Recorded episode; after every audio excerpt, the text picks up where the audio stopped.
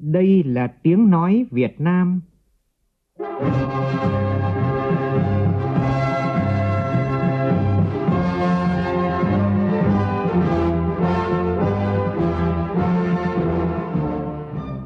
là tiếng nói Việt Nam, phát thanh từ Hà Nội, thủ đô nước Cộng hòa xã hội chủ nghĩa Việt Nam.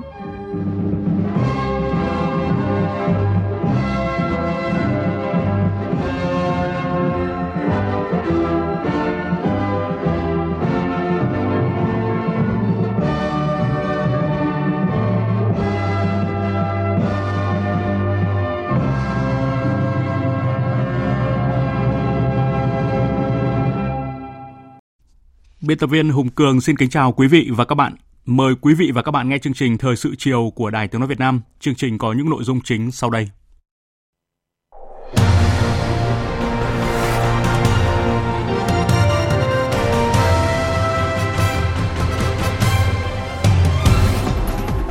Ban chấp hành Trung ương Đảng khóa 13 quyết định giới thiệu nhân sự để bầu giữ chức Chủ tịch nước Cộng hòa xã hội chủ nghĩa Việt Nam nhiệm kỳ 2021-2026 thành phố Hồ Chí Minh đặt hàng nghiên cứu để ứng dụng chat GPT là trợ lý ảo cho lãnh đạo thành phố. Bộ Giáo dục và Đào tạo công bố lịch thi kỳ thi tốt nghiệp trung học phổ thông và đề thi tham khảo năm 2023. Việt Nam có thêm 163 mã số vùng trồng và 67 mã số cơ sở đóng gói sầu riêng vừa được Tổng cục Hải quan Trung Quốc phê duyệt. Bài 2 trong loạt bài về những sai phạm của hệ thống tại hàng loạt các trung tâm kiểm định xe cơ giới trong cả nước. Trong phần tin thế giới, 11 quốc gia Liên minh châu Âu do Pháp dẫn đầu thống nhất tăng cường hợp tác phát triển năng lượng hạt nhân bất chấp sự phản đối mạnh mẽ từ Đức. Tổ chức xếp hạng tín nhiệm Moody nâng dự báo tăng trưởng kinh tế toàn cầu trong năm nay.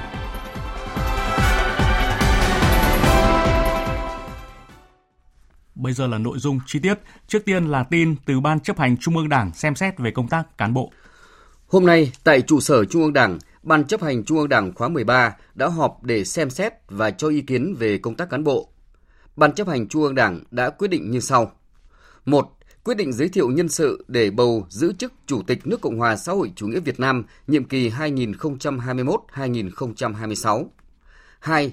Bầu bổ sung 3 ủy viên Ủy ban Kiểm tra Trung ương khóa 13 gồm các đồng chí Nguyễn Mạnh Hùng, vụ trưởng vụ địa bàn 1, cơ quan Ủy ban Kiểm tra Trung ương, Đinh Hữu Thành, Ủy viên Ban Thường vụ tỉnh ủy, chủ nhiệm Ủy ban Kiểm tra tỉnh ủy Quảng Bình. Lê Văn Thành, Ủy viên Ban Thường vụ Thành ủy, chủ nhiệm Ủy ban Kiểm tra Thành ủy Cần Thơ. Thay mặt Bộ Chính trị, đồng chí Võ Văn Thưởng, Thường trực Ban Bí thư vừa ký ban hành kết luận 49 của Bộ Chính trị về định hướng phát triển giao thông vận tải đường sắt Việt Nam đến năm 2030, tầm nhìn đến năm 2045. Kết luận nêu rõ, sau gần 15 năm thực hiện kết luận số 27 của Bộ Chính trị khóa 10, nhận thức về vị trí, vai trò của giao thông vận tải đường sắt được nâng lên, đạt một số kết quả nhất định. Tuy nhiên, tổ chức thực hiện kết luận còn nhiều yếu kém. Chính vì vậy, kết luận mới đề ra một số nhiệm vụ cụ thể như sau. Đến năm 2025, phân đấu hoàn thành phê duyệt chủ trương đầu tư dự án đường sắt tốc độ cao Bắc Nam, khởi công các đoạn ưu tiên trong giai đoạn 2026-2030, Hà Nội, Vinh, Thành phố Hồ Chí Minh, Nha Trang. Đến năm 2030, tập trung cải tạo, nâng cấp, khai thác có hiệu quả các tuyến đường sắt hiện có, tiếp tục triển khai đầu tư các tuyến đường sắt đô thị có nhu cầu vận tải lớn Hà Nội, Thành phố Hồ Chí Minh, phấn đấu khởi công một số tuyến kết nối các cảng biển cửa ngõ quốc tế Hà Nội, Hải Phòng, Biên Hòa, Vũng Tàu, cửa khẩu quốc tế Hà Nội, Lào Cai, Hà Nội, Lạng Sơn, cảng hàng không quốc tế Thủ Thiêm, Long Thành, đường sắt vành đai phía đông, khu đầu mối Hà Nội, Ngọc Hồi, Lạc Đạo, Bắc Hồng, Thạch Lỗi. Đối với tuyến Thành phố Hồ Chí Minh, Cần Thơ, đầu tư bằng phương thức đối tác công tư PPP hoặc phương thức đầu tư khác phù hợp, tiếp tục đầu tư hoàn thành tuyến Hà Nội Hạ Long. Đến năm 2045, hoàn chỉnh mạng lưới đường sắt đô thị tại thành phố Hà Nội có tính kết nối với vùng thủ đô và thành phố Hồ Chí Minh vào năm 2035. Hoàn thành toàn bộ tuyến đường sắt tốc độ cao Bắc Nam trước năm 2045, tuyến đường sắt khu đầu mối Hà Nội, khu đầu mối thành phố Hồ Chí Minh, tuyến đường sắt kết nối với các đầu mối vận tải có lưu lượng lớn, cảng biển, khu công nghiệp, khu kinh tế, các tỉnh Tây Nguyên, tuyến đường sắt ven biển, đường sắt xuyên Á. Kết luận cũng nêu rõ 6 nhiệm vụ giải pháp chủ yếu, trong đó cần đổi mới tư duy trong lãnh đạo, chỉ đạo, đẩy mạnh công tác tuyên truyền, giáo dục, nâng cao nhận thức của các cấp ủy, tổ chức đảng, chính quyền, doanh nghiệp và người dân về vai trò, vị trí, lợi thế của các phương thức giao thông vận tải đường sắt, tạo sự thống nhất, quyết tâm cao trong phát triển giao thông vận tải đường sắt.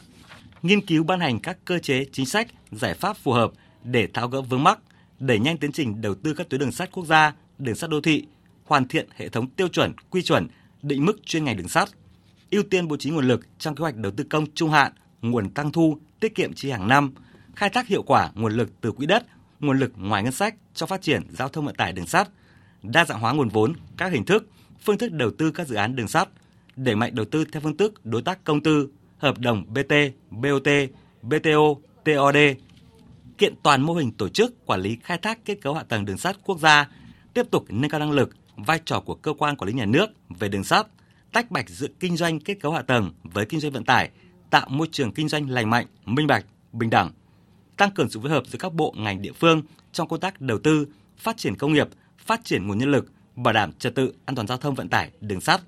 Đặc biệt, nghiên cứu phân tích đánh giá kỹ lưỡng, chặt chẽ, toàn diện, kết hợp tham khảo kinh nghiệm quốc tế để lựa chọn phương án đầu tư công nghệ, kỹ thuật, vốn, xây dựng tuyến đường sắt quốc gia tốc độ cao, đường sắt đô thị hiện đại, đồng bộ, khả thi, hiệu quả, có tầm nhìn chiến lược dài hạn, phát huy được các lợi thế tiềm năng của đất nước, phù hợp với xu hướng phát triển của thế giới. Sáng nay, Sở Thông tin và Truyền thông, Sở Khoa học Công nghệ, Thành đoàn và Đại học Quốc gia Thành phố Hồ Chí Minh phối hợp tổ chức tọa đàm ứng dụng Chat GPT trong quản lý nhà nước, phục vụ người dân và doanh nghiệp, cơ hội và thách thức. Phản ánh của phóng viên Tỷ Huỳnh thường trú tại Thành phố Hồ Chí Minh. Tại tọa đàm, các diễn giả nhà khoa học nhận định ChatGPT hoàn toàn có thể ứng dụng trong lĩnh vực hành chính công. Phó giáo sư tiến sĩ Đinh Điền, giám đốc trung tâm ngôn ngữ học tính toán trường Đại học Khoa học Tự nhiên Thành phố Hồ Chí Minh cho rằng ChatGPT là công cụ xử lý ngôn ngữ rất hiệu quả. ChatGPT hoàn toàn có thể ứng dụng trong quản lý nhà nước, phục vụ người dân và doanh nghiệp bằng cách đưa thêm dữ liệu mới. Do đó hoàn toàn có thể là chúng ta có những cái đề tài khoa học là sử dụng cái công nghệ đó để huấn luyện chính chính cái dữ liệu, cơ sở dữ liệu chúng ta. Thì lúc đó thì chắc chắn là cái kết quả nó là chính xác hơn. Và ngoài ra, chính ChatGPT nó cũng cung cấp một số cái dịch vụ cho phép chúng ta huấn luyện trên cơ sở dữ liệu mới và đắp trên cái cơ dữ liệu cũ. Tức là hiện nay vận xài của nó, nhưng chúng ta đưa thêm dữ liệu mới của chúng ta thì nó sẽ học thêm những kiến thức mà nó học được của chúng ta các chuyên giả nhà khoa học khuyến cáo ChatGPT cũng tiềm ẩn một số rủi ro như tin giả, thông tin sai, lừa đảo hay thất thoát dữ liệu nhạy cảm khi người dùng nhập dữ liệu đầu vào. Đối với việc thành phố Hồ Chí Minh đặt hàng nghiên cứu để ứng dụng ChatGPT là trợ lý ảo cho lãnh đạo thành phố, tiến sĩ Võ Văn Khang gợi ý giải pháp để ứng dụng này thực sự an toàn. Như các chuyên gia vừa mới nói chúng ta cần phải có cái cơ chế để chúng ta uh, làm sạch dữ liệu trước khi uh, đưa vào. Đó là việc chúng ta không đưa các cái dữ liệu mà nhạy cảm hoặc là những dữ liệu mật trong cái quá trình chúng ta sử dụng công cụ chat GPT để thực hiện như là một uh, trợ lý. À, ngoài ra thì uh, các cái kết quả đầu ra chúng ta cũng phải có một cơ chế cũng bằng trí tuệ nhân tạo hoặc là trong giai đoạn đầu là dùng con người để chúng ta kiểm soát và chắc chắn rằng các nguồn gốc và các cái thông tin đưa ra cách chính xác. Phó Chủ tịch Ủy ban nhân dân thành phố Hồ Chí Minh Dương Anh Đức cho biết, thành phố rất quan tâm đến việc tìm cách ứng dụng các thành tựu của khoa học công nghệ vào việc phát triển thành phố về mọi mặt, kể cả về kinh tế, xã hội và giáo dục. Ông Dương Anh Đức đề nghị Sở Khoa học Công nghệ thành phố, các đơn vị liên quan phải nghiên cứu làm sao đưa chat GPT nói riêng và ứng dụng trí tuệ nhân tạo AI nói chung vào phục vụ người dân được tốt nhất, nâng cao hiệu quả hoạt động của hệ thống chính quyền thành phố. Phó Chủ tịch Ủy ban nhân dân thành phố Hồ Chí Minh Dương Anh Đức nói: thì tôi thấy rằng là không chỉ với chat GPT mà nói chung với tất cả những cái cơ hội mới, chúng ta cần phải nhanh nhạy nắm bắt, nhưng mà phải sáng suốt, tỉnh táo, không có chạy theo một cách mù quáng. Nhưng mà đừng có cái tư tưởng là thấy mới thì là mình phản ứng nó, mình phản ứng tiêu cực, không tiếp nhận nó. Bởi vì thời đại ngày nay là thời đại của những thay đổi, thời đại của những sáng tạo. Chúng ta mà chậm, chúng ta không chấp nhận sự thay đổi, chắc chắn chúng ta sẽ bị lạc hậu, bị tụt hậu. Thưa quý vị, trí tuệ nhân tạo đang thu hút sự quan tâm của dư luận trong thời gian gần đây. Nắm bắt nhu cầu xã hội năm 2023, nhiều cơ sở giáo dục đại học mở thêm ngành học gắn với công nghệ số. Cùng với đó là nhóm ngành ngôn ngữ, chăm sóc sức khỏe cũng được nhiều trường lựa chọn và giảm chỉ tiêu ở những ngành đào tạo truyền thống ít thí sinh quan tâm. Ghi nhận của phóng viên Minh Hường. Theo thông tin mà các cơ sở giáo dục đại học đã công bố, năm 2023, nhiều đơn vị mở thêm ngành học mới và tăng chỉ tiêu tuyển sinh. Ông Trần Khắc Thạc, Phó trưởng phòng đào tạo trường Đại học Thủy Lợi cho biết. Ngoài những ngành đã tuyển sinh những năm 2022 thì nhà trường dự kiến sẽ tuyển sinh và đào tạo thêm ngành à, luật kinh tế và ngành ngôn ngữ chung và nếu mà có thể kịp thì nhà trường có thể mở thêm ngành ngôn ngữ Hàn và ngôn ngữ Nhật trong năm nay Đối với các cái ngành mở mới thì nhà trường sẽ chỉ tuyển từ 50 đến 60 chỉ tiêu cho một ngành. Trong số các ngành học mới, các trường đều ưu tiên nhóm ngành liên quan đến lĩnh vực trí tuệ nhân tạo công nghệ số. Ông Trần Mạnh Hà, trưởng phòng đào tạo Học viện Ngân hàng cho biết, năm nay nhà trường đưa vào 4 chương trình đào tạo mới, đó là ngân hàng số, công nghệ tài chính, logistics và quản lý chuỗi cung ứng và ngành quản trị du lịch. Trước khi được phê duyệt thì đã nghiên cứu rất kỹ về nhu cầu thị trường lao động và nhu cầu của các đơn vị ờ, tuyển dụng trong nhiều năm tới về nguồn nhân sự chất lượng cao và thấy rằng là bốn chương trình đào tạo trên thì nhận được sự quan tâm đặc biệt lớn của thị trường ờ, tuyển dụng. Theo các chuyên gia, việc các cơ sở giáo dục đại học mở nhiều ngành mới được đánh giá là xu hướng dễ hiểu nhằm đáp ứng nhu cầu nhân lực khi đất nước ngày càng hội nhập và hướng đến cách mạng công nghiệp 4.0, đồng thời giúp các trường dễ thu hút học sinh để tuyển sinh tốt hơn. Xu hướng đầu tư mở ngành học mới cũng chứng tỏ rằng các trường chuyển mình từ đào tạo những gì mình có sang đào tạo những gì thị trường cần. Vì thế, những ngành nghề đào tạo truyền thống hay những ngành không được nhiều thí sinh lựa chọn cũng được các trường giảm dần chỉ tiêu tuyển sinh. Ông Nguyễn Đức Khoát, trưởng phòng đào tạo trường Đại học Mỏ Địa chất cho biết, những năm gần đây, một số ngành truyền thống thuộc khối ngành mỏ của trường rơi vào trạng thái khó tuyển sinh. Mỗi khóa chỉ tuyển được một lớp do không có thí sinh đăng ký, điểm trúng tuyển cũng ở mức thấp thực tế nhu cầu doanh nghiệp khi mà họ về đặt hàng nhà trường ở những ngành nghề truyền thống ấy, nhu cầu có tuy nhiên do cái truyền thông xã hội thì các em cũng có thể là chưa nắm bắt được hoặc là vẫn bị đam mê theo xu thế do đó là cũng vẫn đăng ký vào một số cái ngành hot. Còn bản chất những cái ngành nghề truyền thống là vẫn có nhu cầu cao của xã hội. Thì tuy nhiên cái nhu cầu cao xã hội nếu phân tích thì nó lại rơi chủ yếu vào các doanh nghiệp nhà nước. Lương lại giả theo lương cơ bản nó thấp thì do đó là các em vẫn tập trung vào những cái ngành mà hot, có khả năng lương cao thì đấy nó đang bất cập của tuyển sinh nói chung hiện tại của Việt Nam mình. Báo cáo tổng kết công tác tuyển sinh năm 2022 của Bộ Giáo dục và Đào tạo cho thấy, bốn nhóm ngành có thí sinh trúng tuyển nhiều nhất là máy tính và công nghệ thông tin, kinh doanh và quản lý, công nghệ kỹ thuật và nhóm ngành nhân văn. Nhiều chuyên gia cho rằng, thực tế lựa chọn ngành nghề này của thí sinh cũng sẽ không thay đổi trong mùa tuyển sinh năm nay. Tuy nhiên, việc các trường mở thêm nhiều ngành khiến hệ thống ngành nghề bị trùng lặp, có nhiều ngành mới mở ra thực chất chỉ là dựa trên những ngành cũ hoặc cùng lĩnh vực, nhưng mỗi trường đặt tên một kiểu nhằm thu hút thí sinh. Điều này ảnh hưởng và gây khó khăn trong việc tư vấn hướng nghiệp cho học sinh. Liên quan đến kỳ thi tốt nghiệp trung học phổ thông năm nay, hôm nay Bộ Giáo dục Đào tạo đã công bố lịch thi. Theo đó, kỳ thi được tổ chức ngày 27 đến ngày 29 tháng 6 năm 2023. Bộ cũng công bố đề thi tham khảo kỳ thi tốt nghiệp trung học phổ thông năm 2023. Theo đó, bộ đề thi gồm 9 môn: toán, vật lý, hóa học, sinh học, ngữ văn, địa lý, lịch sử, giáo dục công dân và ngoại ngữ. Trong đó môn ngoại ngữ có đề thi của 7 thứ tiếng là tiếng Anh, tiếng Pháp, tiếng Nhật, tiếng Trung, tiếng Đức, tiếng Hàn, tiếng Nga. Thí sinh và giáo viên quan tâm có thể tải các đề thi tham khảo tại cổng thông tin điện tử của Bộ Giáo dục Đào tạo. Một thông tin liên quan, Đại học Quốc gia Thành phố Hồ Chí Minh cho biết có hơn 91.000 thí sinh đăng ký dự thi đợt 1 kỳ thi đánh giá năng lực của trường diễn ra vào ngày 26 tháng 3 tới đây. Năm nay có gần 90 trường đại học cao đẳng trên cả nước sử dụng kết quả kỳ thi đánh giá năng lực của Đại học Quốc gia Thành phố Hồ Chí Minh để xét tuyển thi đầu vào. Thời sự VOV nhanh, tin cậy, hấp dẫn. Thưa quý vị và các bạn, ngày hôm nay tại danh thắng Ngũ Hành Sơn, Ủy ban nhân dân thành phố Đà Nẵng tổ chức lễ đón bằng công nhận Ma Nhai là di sản tư liệu thuộc chương trình Ký ức thế giới khu vực châu Á Thái Bình Dương. Tin cụ thể như sau. Ma Nhai là một hệ thống gồm 78 văn bản bằng chữ Hán và chữ Nôm được khắc trên vách đá và hang động của danh thắng Ngũ Hành Sơn, với nội dung đa dạng, hình thức độc đáo cùng nhiều thể loại văn học của các vị vua quan triều Nguyễn, cao tăng trí thức có niên đại trải dài từ nửa đầu thế kỷ 17 đến thế kỷ 20.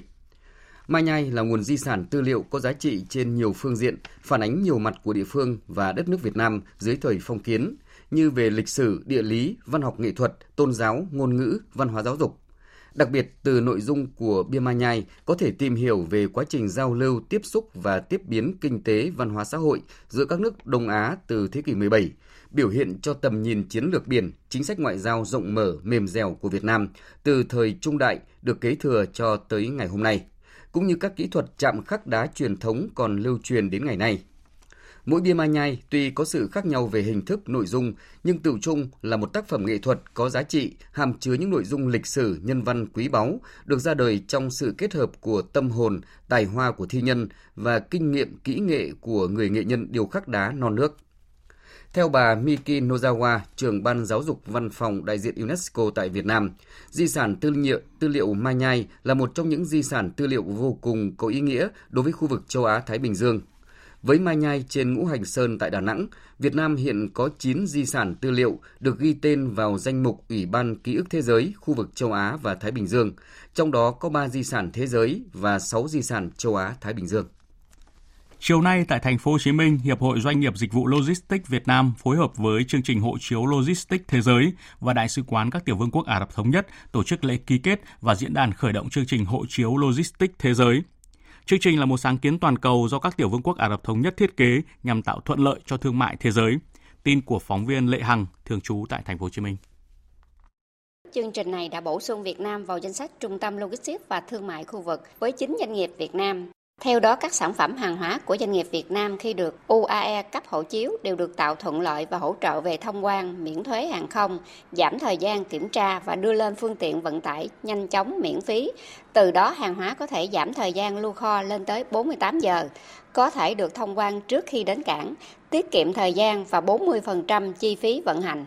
Hiện một số cảng của UAE đã thực hiện miễn giảm thuế phí cho hàng hóa có hộ chiếu logistics Ông Đỗ Trọng Khoa, Phó Chủ tịch Thường trực Hiệp hội Logistics Việt Nam cho rằng để chương trình phát huy hiệu quả hơn, cần có sự liên kết tốt giữa các cảng. Chương trình này cũng cần nghiên cứu kỹ các quy định pháp luật của Việt Nam để hướng tới giảm chi phí logistics khâu nào đó ở cảng biển. Vấn đề về chuyển cảng ở Việt Nam và ở một số quốc gia ấy, thì cái vấn đề về hàng hóa xuất nhập khẩu di chuyển cho các cảng là đang bị mắc về luật giữa các hệ thống cảng. Hiện nay là cũng đang thí điểm và trước hết ở khu vực cái mép thị vải tạo ra một cơ chế open để làm sao di chuyển cho các cảng được thuận lợi hơn. Để cái chương trình WLP đã rất cần phải được xem xét trong cái chương trình của mình. Hỗ trợ cộng đồng doanh nghiệp tận dụng công cụ số, đặc biệt là tiếp cận các sàn thương mại điện tử uy tín toàn cầu để kinh doanh hiệu quả hơn là mục tiêu của hội nghị định hướng chiến lược kinh doanh trên nền tảng số trong thời kỳ VUCA. Hội nghị do Cục Xúc tiến Thương mại Bộ Công Thương phối hợp với sàn thương mại điện tử Alibaba.com tổ chức ngày hôm nay tại Hà Nội. Phóng viên Thu Trang thông tin. Thuật ngữ VUCA đang rất thịnh hành, có thể hiểu đơn giản là hoạt động kinh tế trong thế giới có nhiều biến động, không chắc chắn, phức tạp và mơ hồ. Đòi hỏi các doanh nhân doanh nghiệp phải nỗ lực nhiều hơn, thích nghi với bối cảnh mới. Đòi hỏi cơ quan chức năng phải tăng cường đổi mới sáng tạo, tìm ra những giải pháp mới, định hướng chiến lược cho cộng đồng doanh nghiệp. Trong đó, thúc đẩy kinh doanh trên nền tảng số là một hướng đi hợp xu thế. Ông Vũ Bá Phú, Cục trưởng Cục Xúc tiến Thương mại Bộ Công Thương, thông tin thêm. Cùng với sự nỗ lực của các cơ quan chức năng về phía doanh nghiệp cũng như là cần có sự chủ động, tích cực trong tìm hiểu thông tin, cơ chế chính sách, nghiên cứu thị trường, thẩm định đối tác, chú trọng công tác nâng cao kiểm soát chất lượng sản phẩm, năng lực cạnh tranh và đáp ứng các quy định của thị trường nhập khẩu phối hợp với các tổ chức xúc tiến thương mại xây dựng kế hoạch và tham gia triển khai các hoạt động xúc tiến thương mại để đón đầu cơ hội thị trường, đặc biệt là các thị trường có FTA.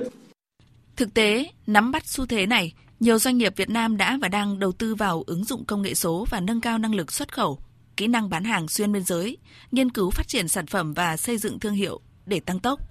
Bộ Công Thương đã kết nối với nhiều tổ chức thương mại số uy tín quốc tế như là sàn thương mại điện tử Alibaba.com, triển khai nhiều hoạt động hỗ trợ cộng đồng doanh nghiệp. Trong đó, việc mở gian hàng quốc gia Việt Nam trên Alibaba là trọng tâm, từng bước đưa gian hàng này trở thành địa chỉ chung, nơi các sản phẩm tiềm năng của Việt Nam được tiếp cận sớm với khách hàng toàn cầu.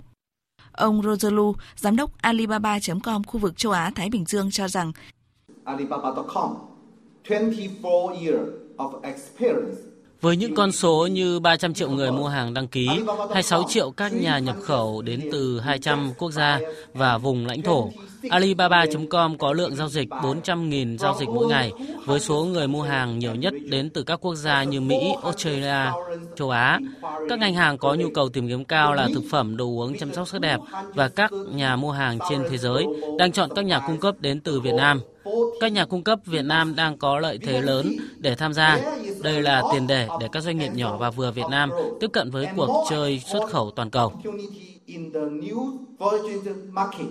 Hiện có 50% nhà xuất khẩu từ Việt Nam đang ở mức KA, tương đương nhà xuất khẩu có hạng sao cao. Điều này thể hiện xu hướng đầu tư theo chiều sâu của các doanh nghiệp xuất khẩu Việt Nam vào thương mại điện tử. Quý vị và các bạn đang nghe chương trình Thời sự chiều của Đài Tiếng Nói Việt Nam. Tin chúng tôi vừa nhận. Thông cáo báo chí về chương trình kỳ họp bất thường lần thứ tư Quốc hội khóa 15. Căn cứ Hiến pháp nước Cộng hòa xã hội chủ nghĩa Việt Nam, Luật tổ chức Quốc hội, nội quy kỳ họp Quốc hội, Ủy ban Thường vụ Quốc hội khóa 15 quyết định triệu tập kỳ họp bất thường lần thứ tư Quốc hội khóa 15 để kiện toàn nhân sự Chủ tịch nước Cộng hòa xã hội chủ nghĩa Việt Nam. Kỳ họp bất thường lần thứ tư Quốc hội khóa 15 diễn ra trong buổi sáng ngày mai, mùng 2 tháng 3 năm 2023 tại nhà Quốc hội. Theo chương trình, lễ tuyên thệ của Chủ tịch nước Cộng hòa xã hội chủ nghĩa Việt Nam sẽ được truyền hình phát thanh trực tiếp trên kênh VTV1 Đài truyền hình Việt Nam, kênh VOV1 Đài tiếng nói Việt Nam và truyền hình Quốc hội Việt Nam trong khoảng thời gian từ 10 giờ đến 11 giờ sáng ngày mai. Chương trình thời sự tiếp tục với những thông tin đáng chú ý. Ngày hôm nay, tàu du lịch biển Seven Sea Explorer quốc tịch Cộng hòa của đảo Marshall với hơn 630 du khách đã cập cảng Nha Trang, tỉnh Khánh Hòa. Phóng viên Thái Bình thường trú tại miền Trung thông tin. Khách đi trên tàu Seven Sea Explorer chủ yếu đến từ Mỹ, New Zealand, Mexico, Tây Ban Nha, Canada, Thụy Sĩ và Đức. Trong thời gian ở thành phố Nha Trang, du khách đi tour tham quan tháp bà Ponaga, chùa Long Sơn, làng nghề Trường Sơn, chợ đầm. Một số khách chọn đi tour đồng quê ở vùng ven Nha Trang, thăm lò bánh ướt, lò bánh tráng, xem nông dân cày ruộng, đình và nhà cổ ở Phú Vinh, xã Vĩnh Thạnh, hoặc đi tour xích lô tham quan thành phố Nha Trang. Bà Nguyễn Thị Lệ Thanh, Giám đốc Sở Du lịch tỉnh Khánh Hòa cho biết sự trở lại của dòng khách du lịch bằng tàu biển là tín hiệu vui cho ngành du lịch Khánh Hòa.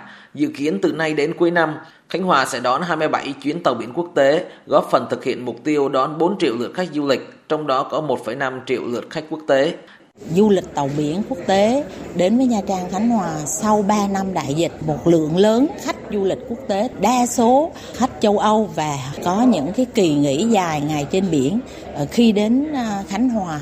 Với cái việc đa dạng khách du lịch quốc tế thì đây cũng là một cái điều rất là đáng mừng cho du lịch Khánh Hòa, cũng góp phần lan tỏa cái hình ảnh du lịch của Nha Trang Khánh Hòa đến với bạn bè Điện lực Côn Đảo vừa có văn bản gửi Ủy ban nhân dân huyện này thông báo lượng dầu diesel để chạy máy phát điện của nhà máy điện An Hội chỉ đủ duy trì đến 19 giờ tối nay.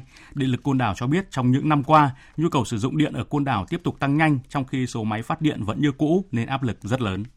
Theo báo cáo của Điện lực Côn Đảo Bà Rịa Vũng Tàu, đến 19 giờ ngày 28 tháng 2, lượng dầu trong bồn chính của nhà máy điện An Hội còn khoảng 58.000 lít, và với lượng dầu như trên, nhà máy này chỉ duy trì hoạt động được đến 19 giờ tối nay. Sau thời gian đó, dù còn khoảng 33.000 lít dầu trong bồn chính, nhưng phần này thấp hơn miệng ống thông dầu từ bồn chính sang bồn dầu hàng ngày. Do đó, toàn bộ các tổ máy phát điện tại nhà máy An Hội sẽ ngừng hoạt động. Theo tính toán thì để đáp ứng đủ nhu cầu sử dụng điện tại Côn Đảo cần 25 MW, trong khi nhà máy điện An Hội tối đa chỉ phát được 8 MW. Dự báo đến năm 2030, Côn Đảo cần 89,9 MW và đến năm 2045 là 94 MW. Thời gian gần đây, điện để cung cấp cho nhu cầu sử dụng cho người dân tại Côn Đảo luôn thiếu. Thì một số dự án năng lượng mặt trời áp mái ở đây lại chưa được đấu nối, hòa lưới điện vì hoàn thành sau ngày 31 tháng 12 năm 2020, khi quyết định 13 hết hiệu lực còn dự án kéo cáp ngầm đưa điện từ đất liền ra côn đảo đã được Thủ tướng Chính phủ đồng ý từ tháng 3 năm 2021 và giao Bộ Công Thương chủ trì.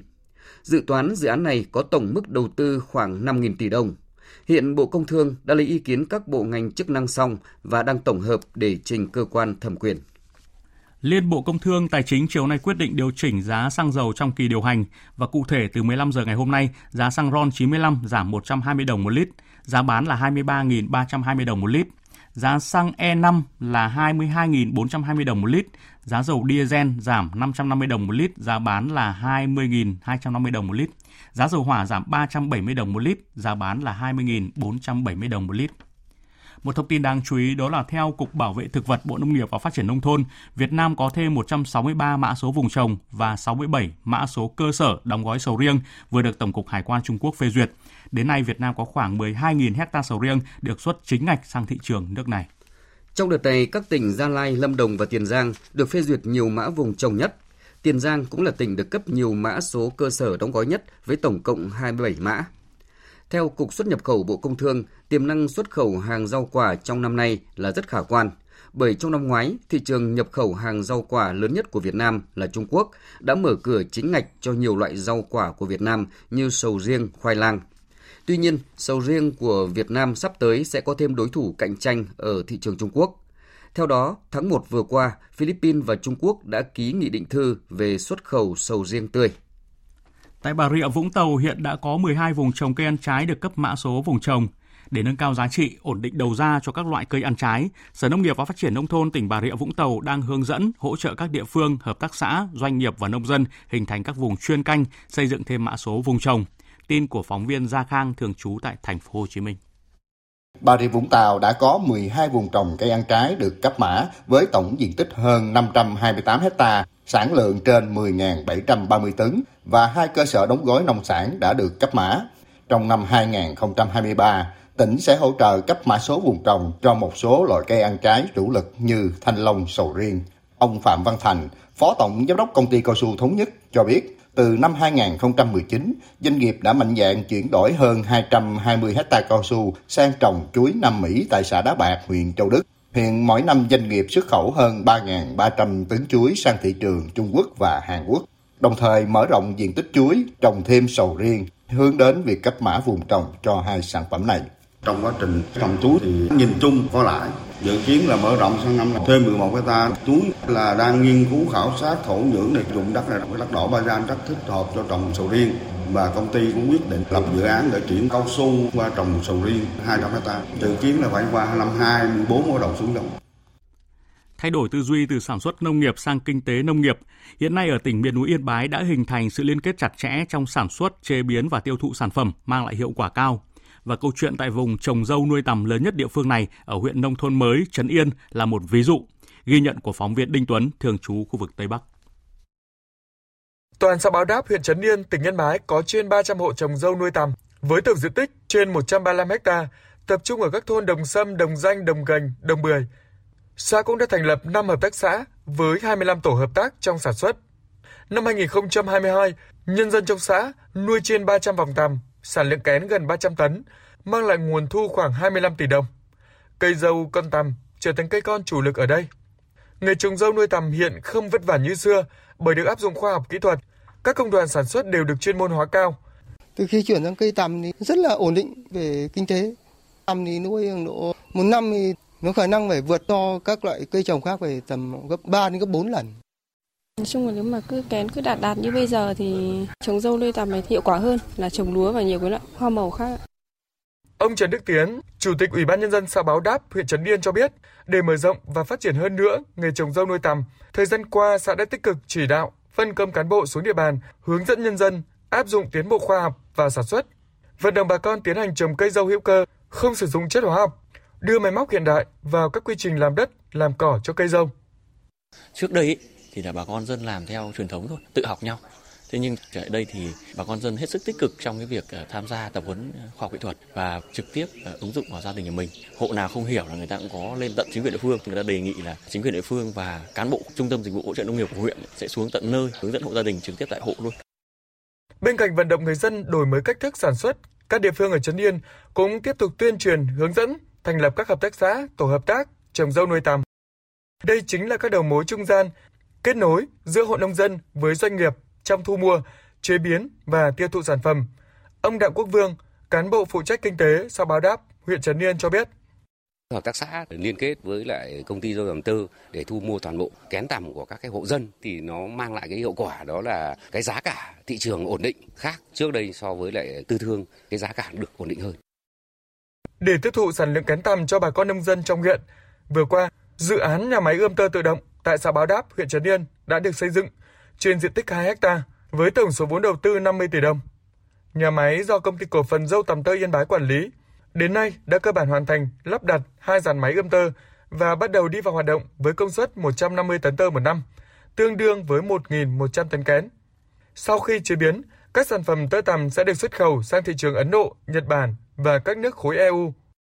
Ông Đinh Xuân Trường, giám đốc công ty dâu tằm tơ Yên Bái cho biết, với quy mô thiết kế, nhà máy có thể thu mua toàn bộ số lượng kén của các hộ nuôi tằm trên địa bàn huyện Trấn Yên thông qua việc ký hợp đồng với các hợp tác xã và thương lái với giá ổn định, hiện đang từ 170 đến 180 000 đồng một kg.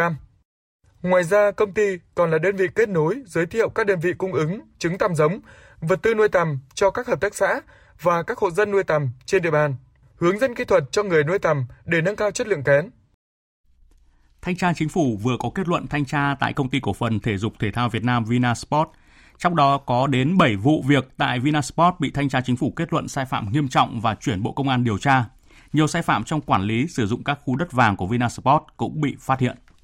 Vinasport là công ty cổ phần, nhà nước giữ 51% vốn điều lệ.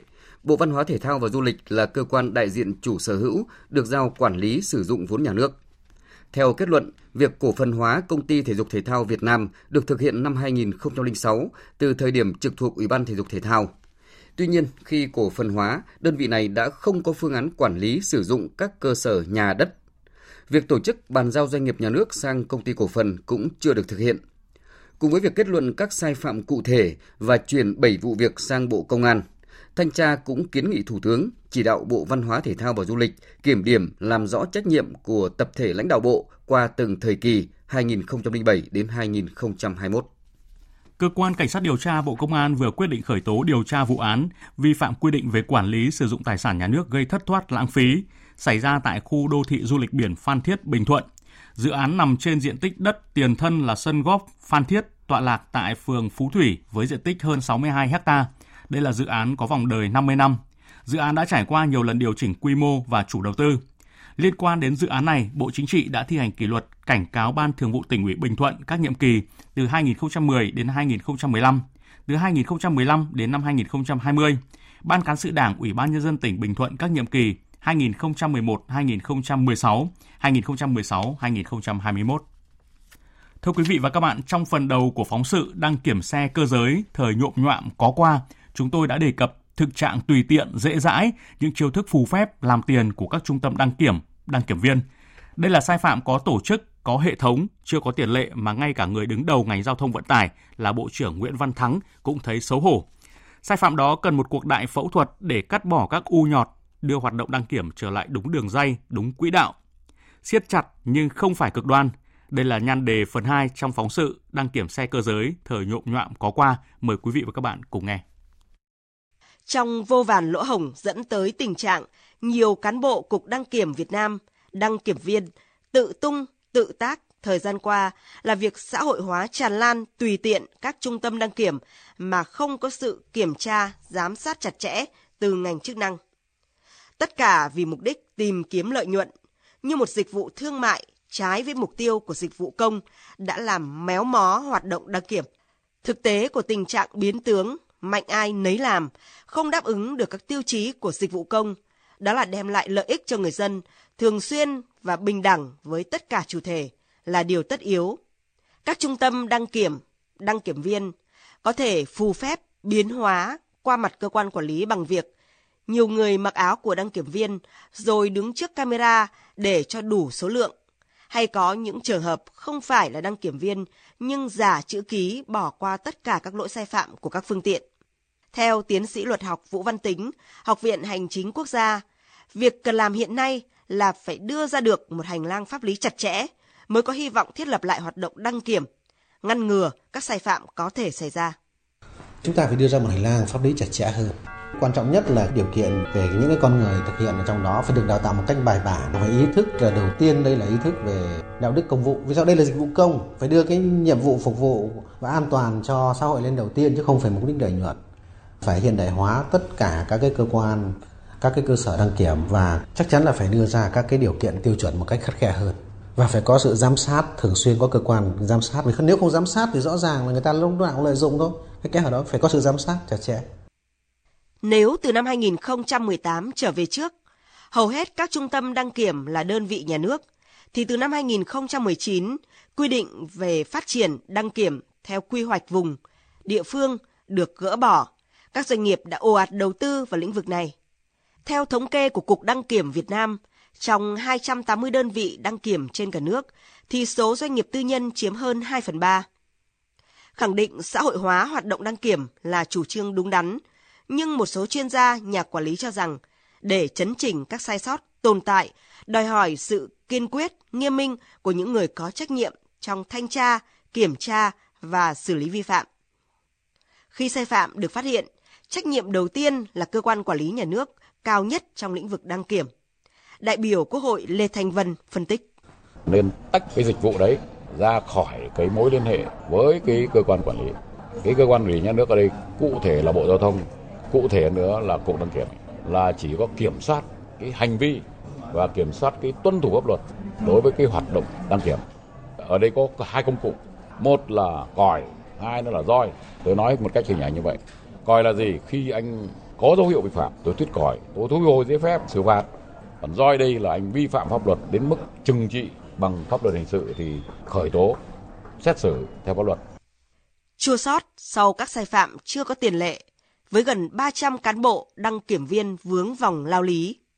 Ông Nguyễn Vũ Hải, phụ trách Cục Đăng kiểm Việt Nam cho rằng, để lập lại trật tự, ngăn chặn nguy cơ phát sinh các sai phạm, Cục Đăng kiểm Việt Nam đã đưa ra nhiều giải pháp.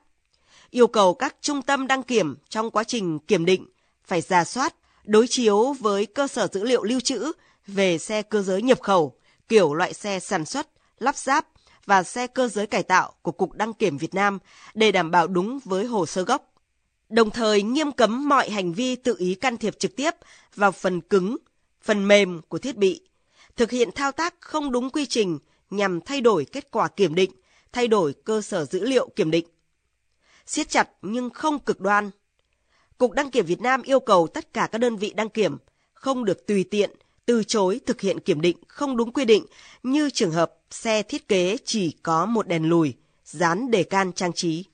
Chúng tôi đang giả soát và đề nghị sửa đổi bổ sung các văn bản quy pháp luật, quy chuẩn kỹ thuật liên quan, kiểm soát chặt chẽ điều kiện thành lập và hoạt động của các đơn vị kiểm định, tăng cường về phân cấp phân quyền cho các sở giao thông vận tải trong công tác quản lý nhà nước về kiểm định, đề xuất cái việc miễn kiểm định lần đầu đối với các xe sản xuất lắp ráp, nhập khẩu mới mà chưa qua sử dụng Phát biểu tại hội nghị tổng kết ngành đăng kiểm mới đây, Bộ trưởng Bộ Giao thông Vận tải Nguyễn Văn Thắng cũng yêu cầu cán bộ nhân viên ngành đăng kiểm phải tự soi, tự sửa, tập trung giả soát lại các vấn đề lớn nhằm khắc phục những tồn tại hạn chế. Tiếp tục ban hành các quy định liên quan đến đăng kiểm, cải cách thủ tục hành chính, thực hiện phân cấp phân quyền. Đặc biệt, phải chú trọng đào tạo nguồn nhân lực, có đạo đức, có trình độ năng lực, đáp ứng yêu cầu nhiệm vụ. Thưa quý vị, những phân tích hiến kế của các chuyên gia và những hoạch định của người đứng đầu ngành giao thông vận tải nếu được giải phẫu, thực hiện một cách nghiêm túc, triệt đề sẽ là điểm tựa để đưa hoạt động đăng kiểm trở về đúng quỹ đạo. Và theo thông tin cập nhật, hiện cả nước có 281 trung tâm đăng kiểm ô tô với 489 dây chuyền kiểm định.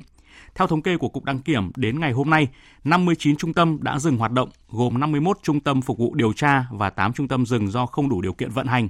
Còn tại riêng Hà Nội, 18 trung tâm đăng kiểm đã đóng cửa để phục vụ điều tra, chỉ còn 13 trung tâm đang hoạt động với lượng nhân sự thiếu hụt. Tiếp theo chương trình là thông tin thời tiết. Thưa quý vị, thời tiết ba miền chiều nay phân bố không đều. Ở phía Tây Bắc Bộ ít mây trời nắng, phía Đông Bắc Bộ nhiều mây có mưa nhỏ, Trung Bộ có mưa rào rải rác, Tây Nguyên và Nam Bộ chiều nay nắng giáo. Dự báo đêm nay hầu hết các tỉnh thành trên cả nước sẽ có mưa. Ở phía Đông Bắc Bộ và Bắc Trung Bộ có mưa nhỏ, Trung Bộ, Tây Nguyên và Nam Bộ có mưa rào rải rác và có nơi có rông. Riêng phía Tây Bắc Bộ đêm nay không mưa, ngày mai trời nắng. Còn trên biển đáng chú ý trong 24 giờ tới ở khu vực Bắc Biển Đông, bao gồm vùng biển quần đảo Hoàng Sa, vùng biển từ Bình Định đến Phú Yên, vùng biển từ Khánh Hòa đến Cà Mau và phía Tây khu vực giữa và Nam Biển Đông, bao gồm vùng biển phía Tây quần đảo Trường Sa, có gió Đông Bắc cấp 6, ngày mai có lúc cấp 7, giật cấp 8, cấp 9, biển động mạnh. Cảnh báo cấp độ rủi ro thiên tai do gió mạnh trên biển là cấp 2. Toàn bộ tàu thuyền và các hoạt động khác tại các vùng biển trên đều có nguy cơ cao chịu tác động của gió mạnh và sóng lớn. Chuyển sang phần tin quốc tế, Tổng thống Nga Putin đã ký ban hành luật đình chỉ tham gia hiệp ước cắt giảm vũ khí chiến lược gọi tắt là New START. Phóng viên Anh Tú thường trú tại Liên bang Nga thông tin. Theo luật, hiệp ước START bị đình chỉ và quyết định nối lại sự tham gia của Nga có thể được người đứng đầu nhà nước đưa ra. Luật có hiệu lực vào ngày công bố chính thức. Tuần trước, trong thông điệp gửi tới Quốc hội Liên bang, Tổng thống Putin đã tuyên bố đình chỉ sự tham gia của Nga vào hiệp ước START. Sau đó, luật đã được Duma Quốc gia và Hội đồng Liên bang Nga thông qua. Hiệp ước cắt giảm vũ khí tấn công chiến lược được ký kết giữa Nga và Mỹ vào ngày 8 tháng 4 năm 2010 tại Praha. Nó được gọi là START, START 3 hoặc Hiệp ước Praha. Tài liệu được thiết kế trong 10 năm, đến tháng 2 năm 2021 với khả năng gia hạn trong thời gian không quá 5 năm và bao gồm điều khoản rút khỏi. Mỗi bên, theo các điều khoản của tài liệu, phải giảm kho vũ khí hạt nhân của họ để trong 7 năm và sau đó tổng số vũ khí sẽ không vượt quá 700 tên lửa đạn đạo xuyên lục địa, tên lửa đạn đạo trên tàu ngầm và máy bay ném bom hạng nặng cũng như 1.550 đầu đạn và 800 bệ phóng đã triển khai và chưa triển khai. Theo tuyên bố mới đây của Bộ Ngoại giao Nga, quyết định đình chỉ sự tham gia của Nga trong START có thể được đảo ngược, nhưng Washington cần thể hiện thiện trí vì mục đích giảm leo thang chung và tạo điều kiện để khôi phục hoạt động đầy đủ của hiệp ước và theo đó đảm bảo toàn diện khả năng tồn tại của nó. Nga kêu gọi phía Mỹ làm chính điều này. Sáng nay, Tổng thư ký Liên Hợp Quốc Antonio Guterres đã đến thủ đô Baghdad của Iraq. Mục tiêu chuyến thăm là nhằm thể hiện sự đoàn kết với người dân và các thể chế dân chủ của Iraq sau khi Iraq vừa trải qua một cuộc khủng hoảng chính trị kéo dài. Biên tập viên Đài tiếng nói Việt Nam thông tin.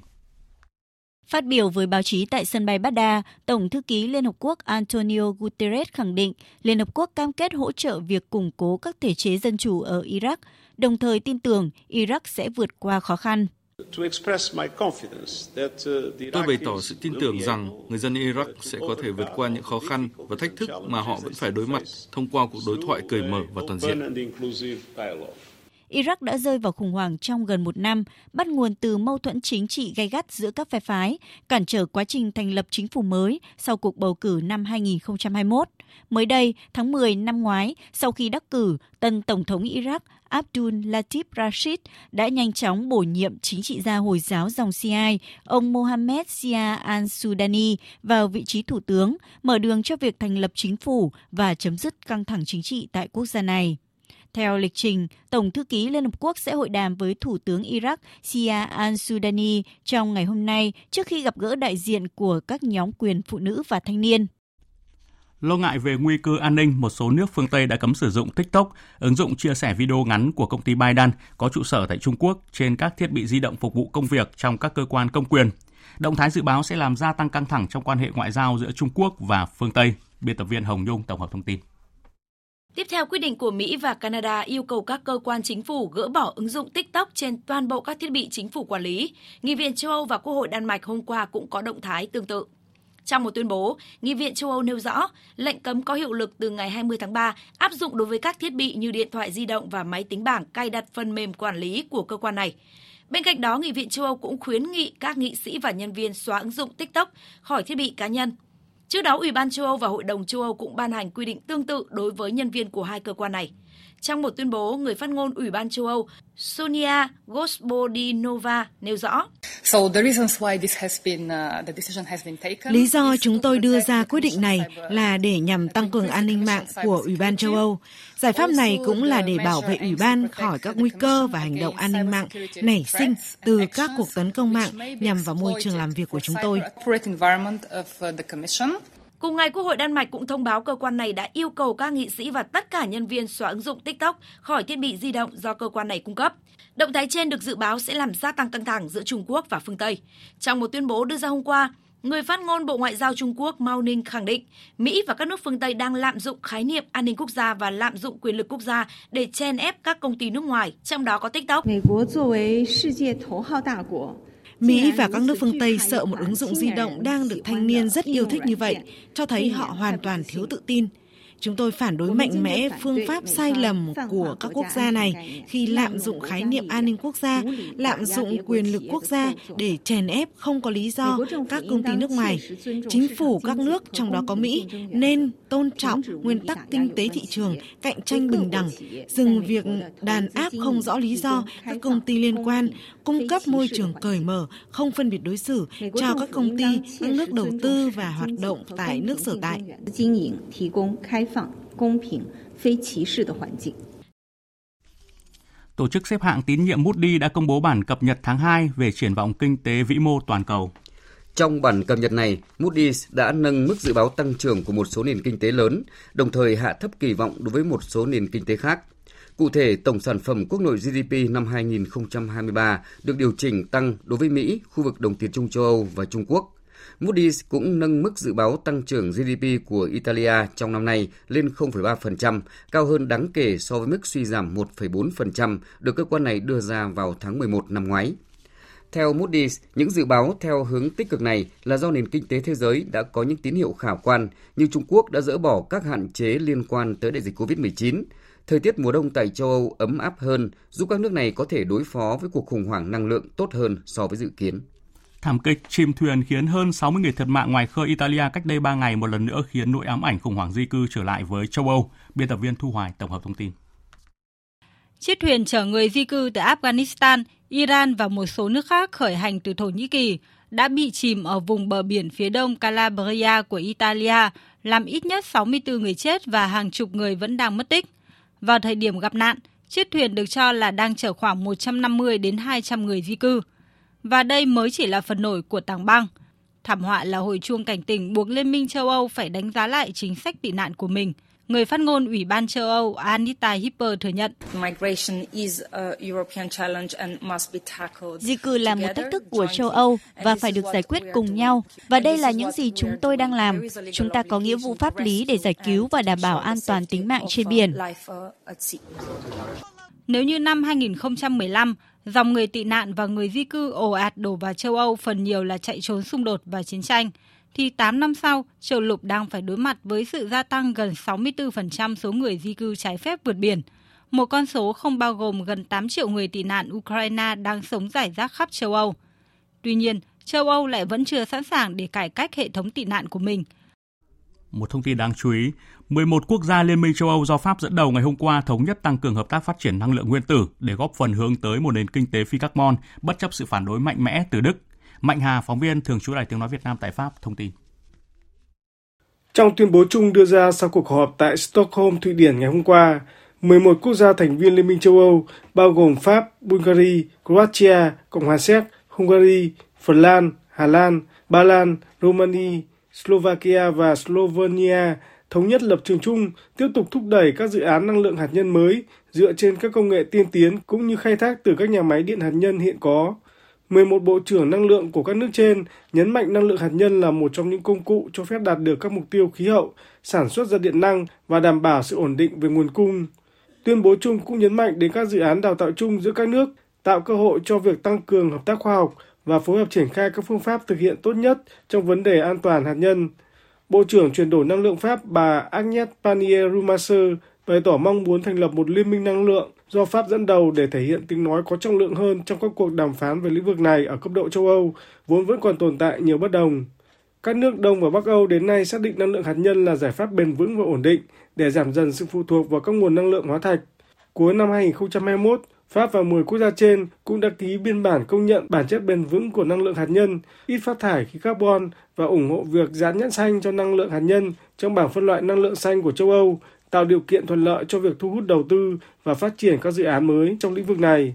Giữa tháng 2 vừa qua, Pháp tiếp tục thuyết phục được Ủy ban châu Âu coi khí hydro được sản xuất từ hỗn hợp điện bao gồm cả hạt nhân trong những điều kiện nhất định như một nguồn năng lượng xanh. Tuy nhiên, một số quốc gia Liên minh châu Âu khác, đặc biệt là Đức và Tây Ban Nha, đã lên tiếng phản đối Ủy ban châu Âu liên quan đến các cuộc thảo luận ấn định tỷ lệ phát triển khí hydro có mức thải carbon thấp do Pháp đề xuất trong các ngành công nghiệp và giao thông đối với mỗi quốc gia thành viên. Đức và Pháp cũng bất đồng lớn trong vấn đề cải cách thị trường điện châu Âu khi Đức muốn gạt ngành điện hạt nhân của Pháp ra khỏi bảng phân loại năng lượng xanh. Tiếp theo chương trình là trang tin thể thao.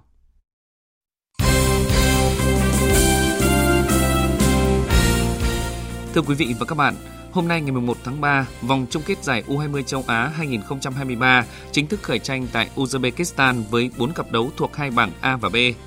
Ở trận đấu sớm nhất bắt đầu vào lúc 17 giờ, đội tuyển U20 Việt Nam đọ sức với U20 Australia, còn vào lúc 19 giờ, Indonesia đối mặt với Iraq. Hai trận đấu còn lại giữa chủ nhà Uzbekistan gặp Syria và Qatar gặp Iran đều bắt đầu vào lúc 21 giờ. Tham dự giải năm nay có tổng cộng 16 đội, 4 đội lọt vào bán kết sẽ có vé dự vòng chung kết giải U20 Thế giới 2023 tổ chức tại Indonesia. Trong trường hợp U20 Indonesia lọt vào bán kết giải đấu đang diễn ra ở Uzbekistan, khu vực châu Á sẽ có thêm một đội nữa được phép tham dự giải U20 thế giới. Khi đó, bốn đội thua ở tứ kết giải U20 châu Á được chia cặp đá play-off để tìm ra đội thứ 5 góp mặt tranh tài tại giải đấu lớn nhất thế giới dành cho lứa tuổi 20. Tối mai ngày 3 tháng 3, gala trao giải thưởng Fair Play 2022 sẽ được tổ chức tại Nhà hát Hòa Bình, thành phố Hồ Chí Minh. Đây là sự kiện nhằm tôn vinh những tập thể cá nhân có hành động đẹp, cao thượng trong bóng đá. Kể từ lần đầu tiên được tổ chức năm 2012 cho đến nay, giải thưởng này đã góp phần lan tỏa cái hay, cái đẹp trong hoạt động bóng đá. Qua sàng lọc, ban tổ chức chọn ra 5 đề cử cho giải thưởng Fair Play năm 2022. Ông Nguyễn Đức Hiển, Phó Tổng biên tập báo Pháp luật Thành phố Hồ Chí Minh, trưởng ban tổ chức giải chia sẻ. Phải chọn ra đâu là hình ảnh đẹp nhất, đâu là hình ảnh đáng tôn vinh nhất. Đó là một cái khó khăn và trăn trở. Nhưng đó là một cái sự khó khăn rất là dễ chịu đối với những người làm công tác tổ chức và càng khó khăn trong cái việc lựa chọn giữa rất nhiều những hình ảnh xứng đáng để mà trao giải thì đó là cái hạnh phúc của những người làm công tác tổ chức giải.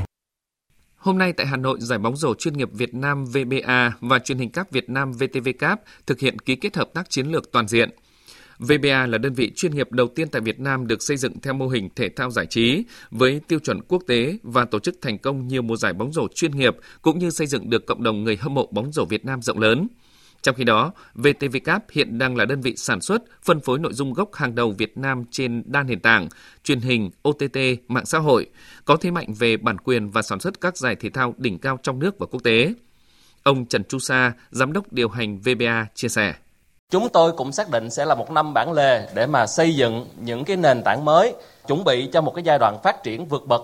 Do đó, ngoài tập trung vào thế mạnh của mình là tổ chức tốt nhất các cái trận đấu và giải đấu chuyên nghiệp, việc hợp tác cùng một đối tác đồng hành trong giai đoạn mới này cũng sẽ là yếu tố quyết định cho cái chiến lược phát triển của VBA. Sự song hành cùng VTV Cap với vai trò là đối tác chiến lược toàn diện sẽ mở ra một giai đoạn mới trong chặng hành trình phát triển mô hình kinh tế thể thao bền vững. Về phía VTV Cap, ông Bùi Huy Nam, Tổng Giám đốc cũng khẳng định. VTV Cap đã đồng hành cùng VBA rất nhiều mùa giải, nhưng mà hôm nay thì sẽ đánh dấu một cái bước chuyển mình nó khác hoàn toàn. Hai bên sẽ cùng đồng hành, cùng xây dựng, cùng phát triển.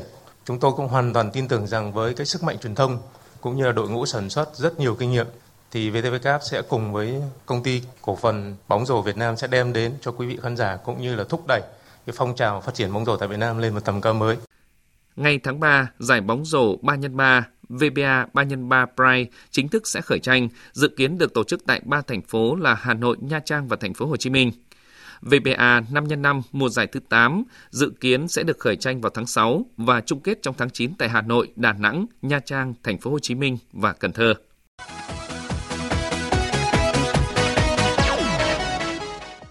Dạng sáng mai ngày 2 tháng 3, Manchester United có cuộc tiếp đón West Ham trong trận đấu thuộc vòng 5 Cúp FA. Đội bóng thành Manchester có phong độ cao cùng tâm lý thăng hoa khi vừa vô địch Cúp Liên đoàn Anh. MU cũng là một trong những ứng cử viên sáng giá cho danh hiệu Cúp FA. Khi được hỏi về màn đọ sức với West Ham dạng sáng mai, huấn luyện viên Eric cho biết Chúng tôi cần tập trung cho trận đấu với West Ham vào ngày mai. Đó là việc chúng tôi cần phải làm. Tất nhiên là chúng tôi có tham vọng giành danh hiệu, nhưng chưa muốn nói đến danh hiệu. Chúng tôi cần phải tập trung giải quyết từng trận một, trong đó có trận gặp West Ham vào ngày mai. Trong khi đó, Arsenal có cuộc tiếp đón Everton ở trận đấu bù vòng 7 giải ngoại hạng Anh. Hiện Arsenal tạm giữ ngôi đầu với 57 điểm và hơn đối thủ bám đuổi Man City 2 điểm. Huấn luyện viên Mikel Arteta chia sẻ. Well, we have to do it tomorrow in front of our crowd. Go full tail. Những gì mà chúng tôi phải làm đó là dốc toàn lực, thi đấu thật tốt để giành chiến thắng trong trận đấu ngày mai. Chúng tôi chơi sân nhà và phải cố gắng làm hài lòng người hâm mộ. Tôi mong rằng cổ động viên sẽ ủng hộ cho chúng tôi nhiệt tình. Điều đó sẽ giúp chúng tôi có động lực để giành chiến thắng. Hy vọng rằng ngày mai chúng tôi sẽ chơi tốt. Ở trận đấu bù còn lại của vòng 7, Liverpool sẽ tiếp đối thủ Wolverhampton. Hiện Liverpool được 36 điểm, đứng thứ 7, trong khi Wolverhampton có 24 điểm và xếp thứ 15. Dự báo thời tiết Phía Tây Bắc Bộ đêm không mưa, sáng sớm có nơi có sương mù, ngày nắng, trời rét, có nơi rét đậm, nhiệt độ từ 15 đến 26 độ, có nơi dưới 14 độ. Phía Đông Bắc Bộ có mưa nhỏ vài nơi, trưa chiều giảm mây, trời hưởng nắng, trời rét, vùng núi có nơi rét đậm, nhiệt độ từ 16 đến 25 độ, vùng núi có nơi dưới 15 độ. Khu vực từ Thanh Hóa đến Thừa Thiên Huế, phía Bắc có mưa nhỏ vài nơi, phía Nam nhiều mây, có mưa rào rải rác, trời rét, nhiệt độ từ 16 đến 25 độ. Khu vực từ Đà Nẵng đến Bình Thuận, phía Bắc có mưa, mưa rào rải rác, phía Nam có mưa rào và rông vài nơi, nhiệt độ từ 20 đến 27 độ, phía Nam có nơi trên 30 độ. Tây Nguyên chiều tối và đêm có mưa rào và rông vài nơi, ngày nắng, nhiệt độ từ 17 đến 30 độ. Nam Bộ chiều tối và đêm có mưa rào và rông vài nơi, ngày nắng. Riêng miền Đông có nơi có nắng nóng, nhiệt độ từ 22 đến 34 độ, miền Đông có nơi trên 35 độ. Khu vực Hà Nội có mưa vài nơi, sáng sớm có nơi có sương mù và sương mù nhẹ rải rác, trưa chiều giảm mây trời hưởng nắng, trời rét, nhiệt độ từ 17 đến 25 độ. Dự báo thời tiết biển, Vịnh Bắc Bộ, vùng biển từ Quảng Trị đến Quảng Ngãi có mưa vài nơi tầm nhìn xa trên 10 km, giảm xuống dưới 1 km trong mưa, gió đông bắc cấp 3 đến cấp 4, từ mai gió mạnh dần lên cấp 5. Vùng biển từ Bình Định đến Ninh Thuận và vùng biển từ Bình Thuận đến Cà Mau có mưa rào vài nơi, tầm nhìn xa trên 10 km, gió đông bắc cấp 6, giật cấp 7 cấp 8 biển động. Vùng biển từ Cà Mau đến Kiên Giang và Vịnh Thái Lan có mưa rào và rông vài nơi, tầm nhìn xa trên 10 km, gió đông bắc đến đông cấp 4.